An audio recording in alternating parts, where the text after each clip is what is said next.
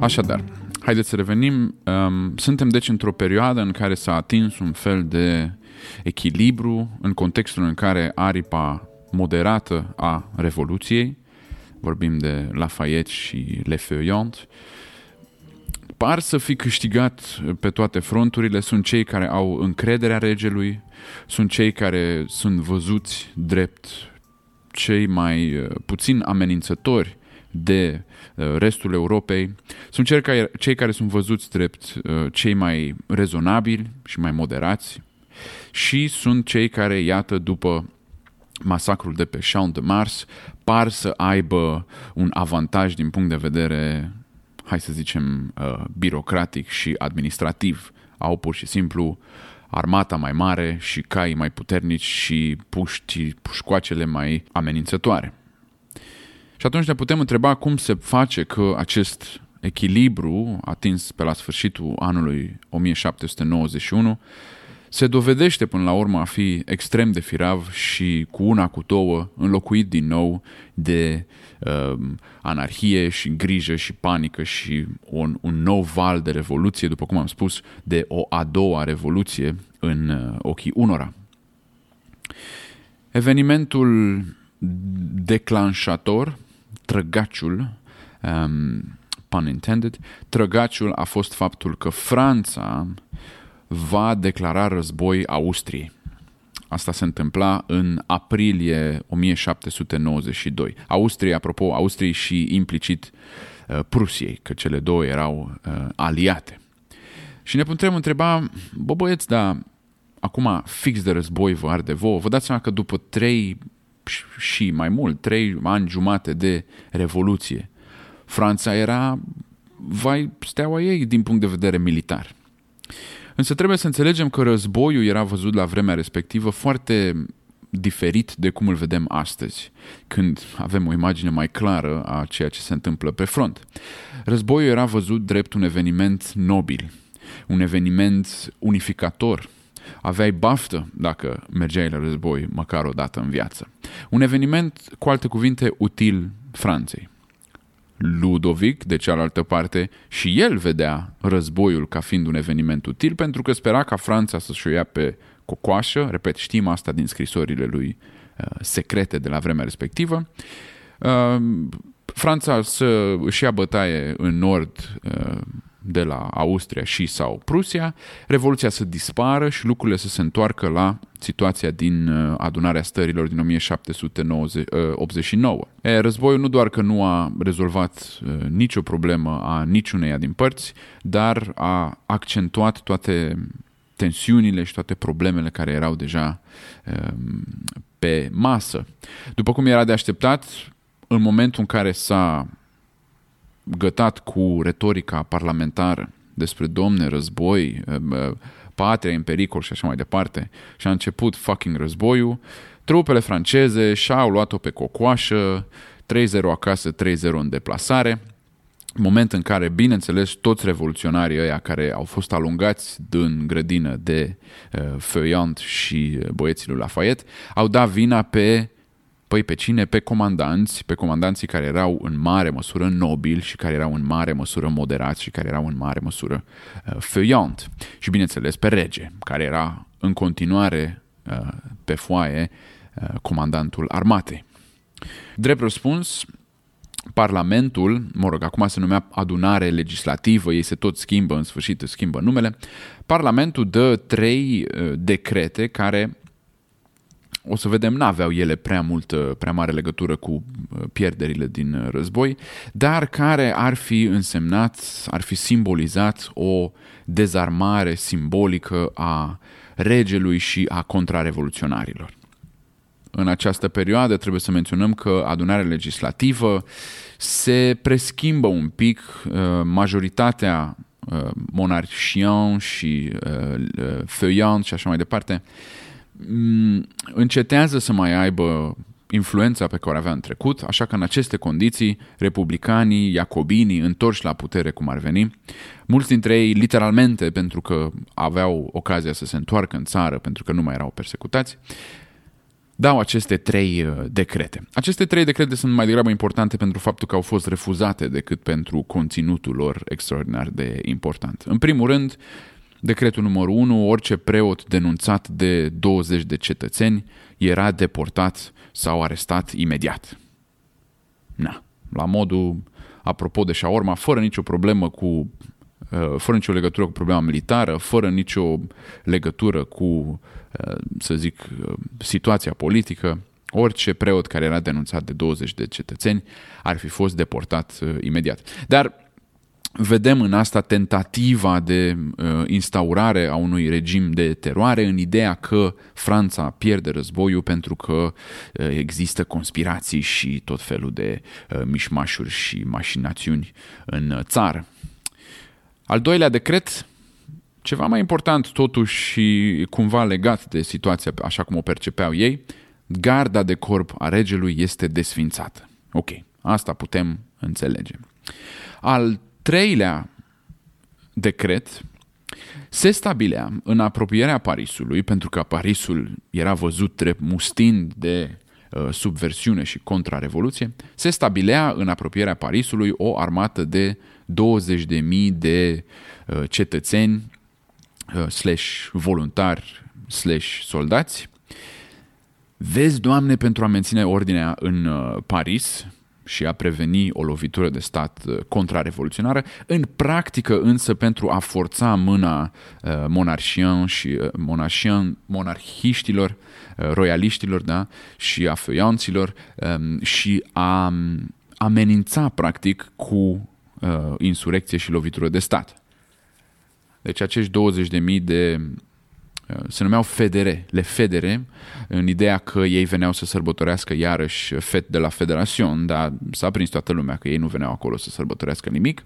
Acești federe sunt de fapt o armată care este chemată în Paris, după cum a chemat, uh, dacă mai țineți minte, Iliescu minerii, să forțeze mâna politică și să obțină o influență politică pe care, de fapt, ei o pierduseră destul de brusc și neașteptat, ei fiind republicanii, iacobini, în sfârșit.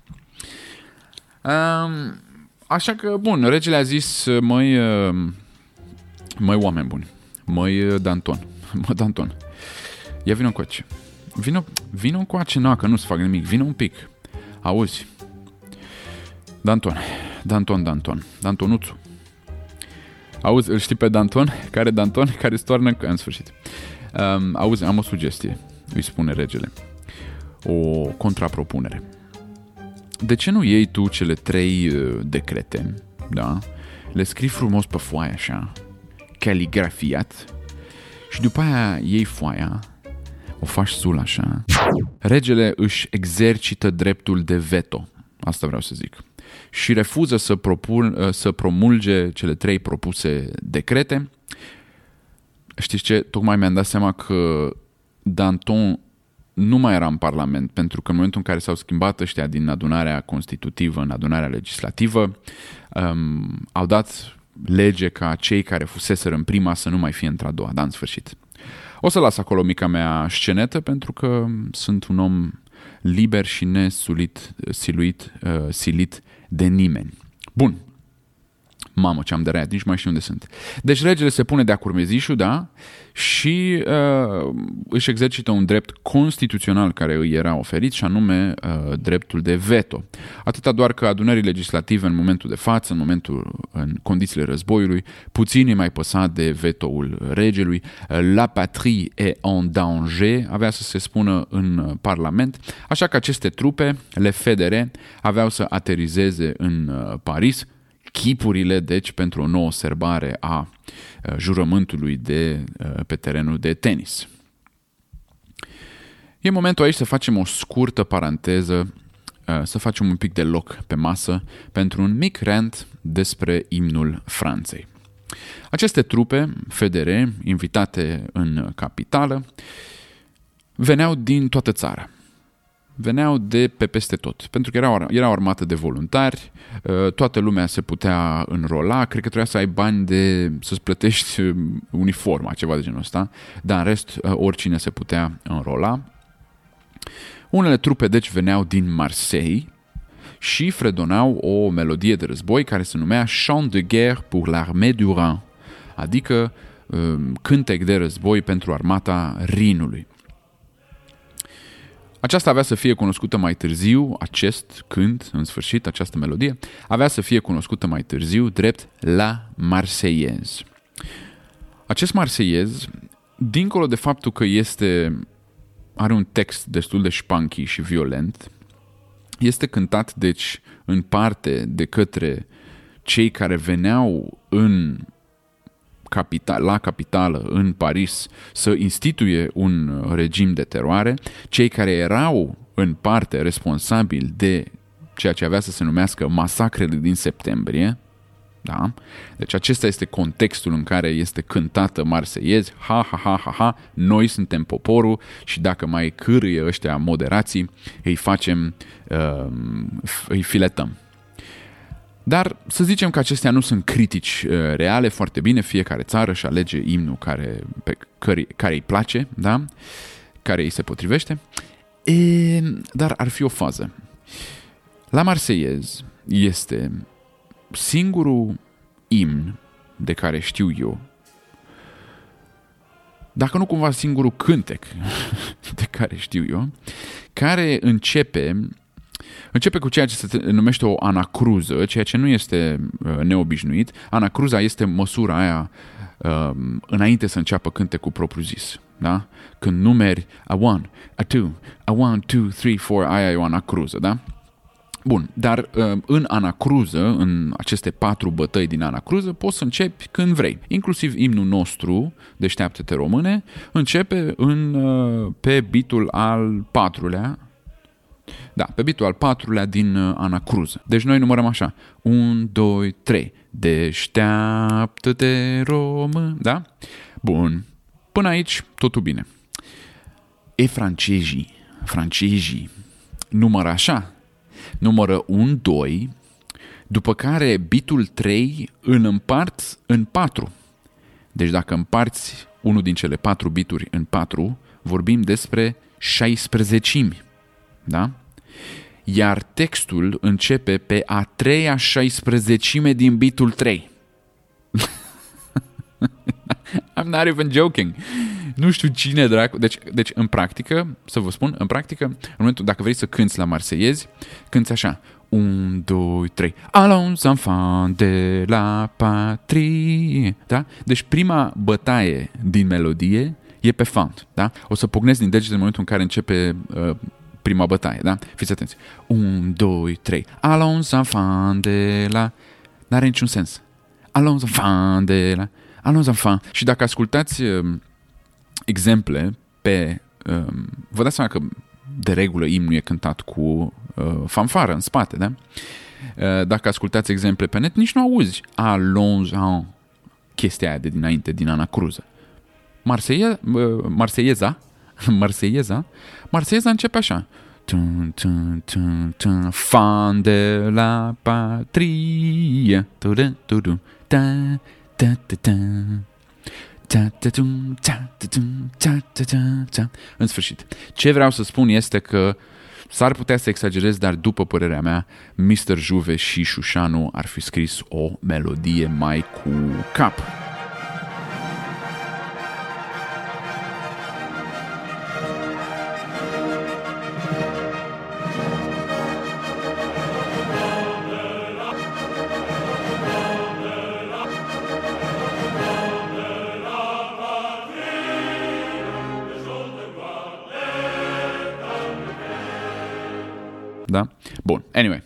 Am închis paranteza. Ajunși în Paris, soldații au început să se organizeze ca, iată, reprezentanți ai boborului, pentru că ei erau, în sfârșit, în ochii lor, adevărații apărători ai Revoluției, adevărații salvatori ai cauzei publice. Bine, nealeși și nechemați să participe în politică, dar în sfârșit.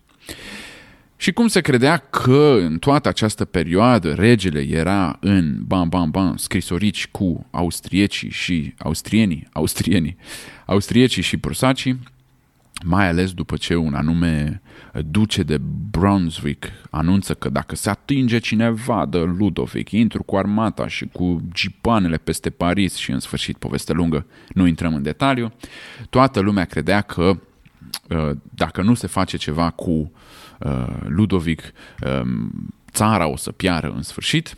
În data de 10 august 1792 are loc o insurecție. O a doua, de data asta reușită, o, un al doilea moment în care poporul se organizează și intervine neales și nelegitim în politică. Prima fiind uh, zilele din octombrie cu Dam de la Hal. Insurecție, adică uh, uh, cine e la volantul? Da, ok, trage pe dreapta și dă-te jos că urmează să conduc eu. După cum spuneam, pe 10 august 1792 s-au organizat băieții într-un fel de... Uh, se organizaseră, de fapt, într-un fel de comună, comun, adică un ansamblu neales. Și um, nu vreau să vă obosesc cu detalii, în sfârșit, long story short, și-au luat băieții pușcoacele în brațe și, cântând Marseieza, au atacat palatul regelui, care de acum încolo era văzut, după cum am spus, drept uh, creierul operațiunilor de subversiune. Palatul regelui, uh, Tuileries Palace, Palatul Tuileries, a fost și ars din uh, temelii cu ocazia asta, ca să știm o treabă, dar regele a scăpat din nou, refugiindu-se cu, în, cu familionul lui în mijlocul Parlamentului. De acolo, iarăși sub presiunea poporului, Ludovic e arestat, și trimis într-o închisoare din Paris numită Turnul Templierilor, Le Temple, unde avea să fie păzit drept uh, prizonier de război. Um, sub aceeași presiune total nelegitimă și uh, violentă, deci populară, adunarea legislativă se va dizolva câteva săptămâni mai târziu, iată după mai puțin de un an, adunarea legislativă se va dizolva și va fi înlocuită cu Convenția Națională. Diferența esențială dintre adunarea legislativă și Convenția Națională este că aceasta din urmă a fost aleasă prin vot universal. Basically, trage în linie ce observăm, 20.000 de oameni sau și-au luat pușcoacele și au înlocuit Parlamentul prin violență sau amenințare cu violență. Primul act al Convenției este abolirea monarhiei și declararea Franței drept republică. Interesant este că, da, deci insurecția a reușit, da? a fost o insurecție, a fost o, o înlocuire a uh, celor, a, a puterii uh, care a decurs conform voinței populare. Interesant este însă că acea comună din Paris, acel uh, guvern revoluționar, continuă să existe.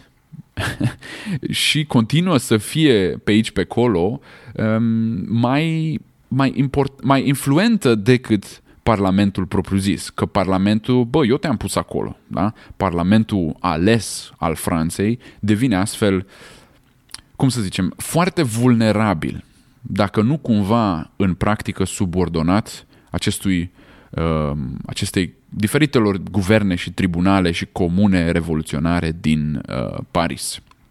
Bineînțeles că în aceste condiții provincia este din ce în ce mai distanțată de Paris, pentru că ce treabă avem noi cu ăia 20.000 de uh, cetățeni, voluntari, soldați, whatever, FDR, care fac și dreg în Paris fără consimțământul nostru. Ce se întâmplă cu Ludovic? Ludovic devine un simplu cetățean, el nu mai este regele nici al Franței, nici al francezilor. Ludovic devine, ca, primește și un nume de familie, Ludovic Capet, de la dinastia capețiană. Ludovic Capet este Capet, Capet, nu știu cum se citește, în sfârșit, C-A-P-E-T, Capet.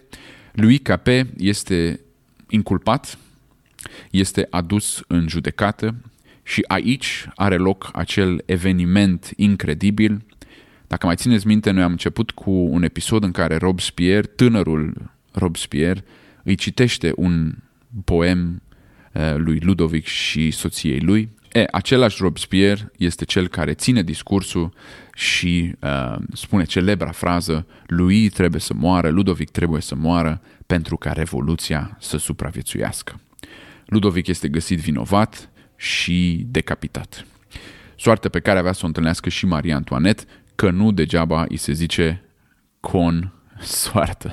V-ați prins. în acest context și în contextul în care războiul Franței cu Europa se extinde și la un moment dat întreaga Europa este împotriva Franței, Maximilian de Robespierre devine încet încet, prin tot felul de acte mai mult sau mai puțin legitime și justificabile din punct de vedere moral, devine cel mai puternic om în stat și figura centrală a terorii. Chiar dacă el nu este în niciun fel conducător al Parlamentului sau președinte și așa mai departe, din fie guverne revoluționare, fie tribunale revoluționare, din tot felul de instituții, de fapt, necunoscute și nelegitime, Robespierre devine un dictator, practic. Regimul impus de Robespierre este regimul terorii. Este regimul justificat de necesitatea războiului, dar de fapt în practică un instrument prin care Robespierre își elimină uh, adversarii politici. E greu de spus când anume începe oficial dictatura lui Robespierre, hai să spunem astfel, însă mulți uh, îi datează începutul simbolic în septembrie 1792, când acești, bun, acești federe practic și-au încheiat misiunea, țineți minte, au înlocuit Parlamentul, ce să facem? Păi hai să mergem în război, bineînțeles că Franța pierde teren pe peste tot. Însă frica era că dacă pleacă ăștia pe front, um, conspirațiile și subversiunile și, uh, tot, și planurile secrete ale inamicilor aveau să reușească. Așa că în septembrie 1792 acești FDR um, nu, refuză să plece pe front până nu uh, masacrează toți deținuții din uh, închisori, din nou, sub total irațională frică de contra-revoluție. Acestea sunt masacrele din uh, septembrie, septembrie 1792, iar cu masacrele din septembrie începe în mod oficial, conform majorității istoriilor Franței, începe în mod oficial regimul terorii. Și mi se pare absolut minunat, atât ideologic cât și practic, că tribunalul revoluționar, mecanismul principal al uh, terorii, care la un moment dat se numește Directoratul celor 12, în sfârșit schimbă numele de 100 de ori, mecanismul principal al terorii își justifică, fiți atenți, îți, își justifică legitimitatea distanțându-se de aceste masacre din septembrie 1792, exact acele masacre pe care ei, de fapt, le-au uh, na, orchestrat. Deci, oamenii aduși de ei în Paris, în Paris se dovedesc a fi enragé, da, un termen care devine popular și cu conotații pozitive la vremea respectivă, devin enragé, devin nebuni delegați, da, o, ce oroare, vai, ce aprig este poporul. Pentru a ține acest popor în frâu, trebuie să instituim teroarea. Un citat al lui Danton, care este alături de Robespierre în aceste prime luni ale terorii, spune, da, mă rog, mi l-am notat în engleză, Let us be terrible, spune Danton, so that the people don't have to. Haideți să fim teribili pentru ca poporul să nu fie, să nu trăiască, să nu trăiască să fie.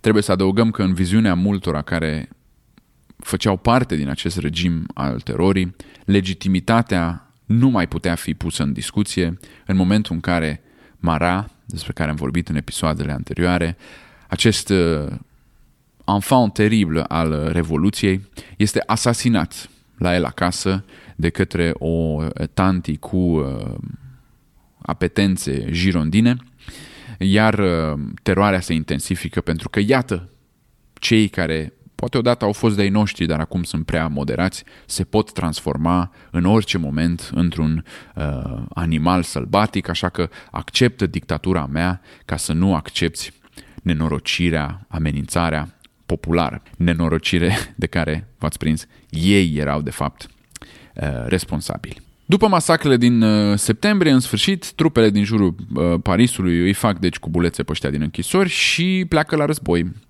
E, pentru o vreme, dincolo de faptul că regimul terorii trimite zeci de mii de oameni, majoritate dintre ei oponenți politici, către ghilotină, sub false acuzații de uh, trădare și subversiune și așa mai departe, încet, încet, revoluția începe să își uh, mănânce proprii copii inclusiv Danton, inima Revoluției Radicale, ajunge sub ghilotină la comanda lui Robespierre. Și și mai nasol, inclusiv Demoulin, Camille Demoulin, prietenul din copilărie a lui Robespierre, care era și el atunci când a recitat poemul în uh, École de, nu mai știu cum se numea, Lycée de Paris sau ceva de genul ăsta, inclusiv Demoulin ajunge sub ghilotină la comanda lui Robespierre. Pentru că atunci când ai toată puterea, ai fix toate motivele să te temi. Ce s-a întâmplat apoi este bine cunoscut și poate previzibil. Teroarea, regimul terorii, ajunge într-un final să înghită tot, să acopere tot, să domine fiecare aspect al vieții publice. Nu mai era foarte clar care este distinția dintre revoluționari și uh, nerevoluționari, dintre radicali și neradicali. Apropo, terorist nu avea un cuvânt care și are origine în această perioadă. Terorist nu avea neapărat uh, conotații negative, iar în aceste condiții, de ce n-ar fi și Robespierre însuși unul din cei vinovați de, în sfârșit, ce uh, probleme mai avea Franța? Um, Dincolo de asta, Robespierre își face foarte mulți inamici și ajunge să uh, piardă contactul cu Convenția Națională, el este acum în fruntea unui comitet care se numește Comitetul, cred, Salvării Naționale sau Salvării Țării, ceva de genul ăsta.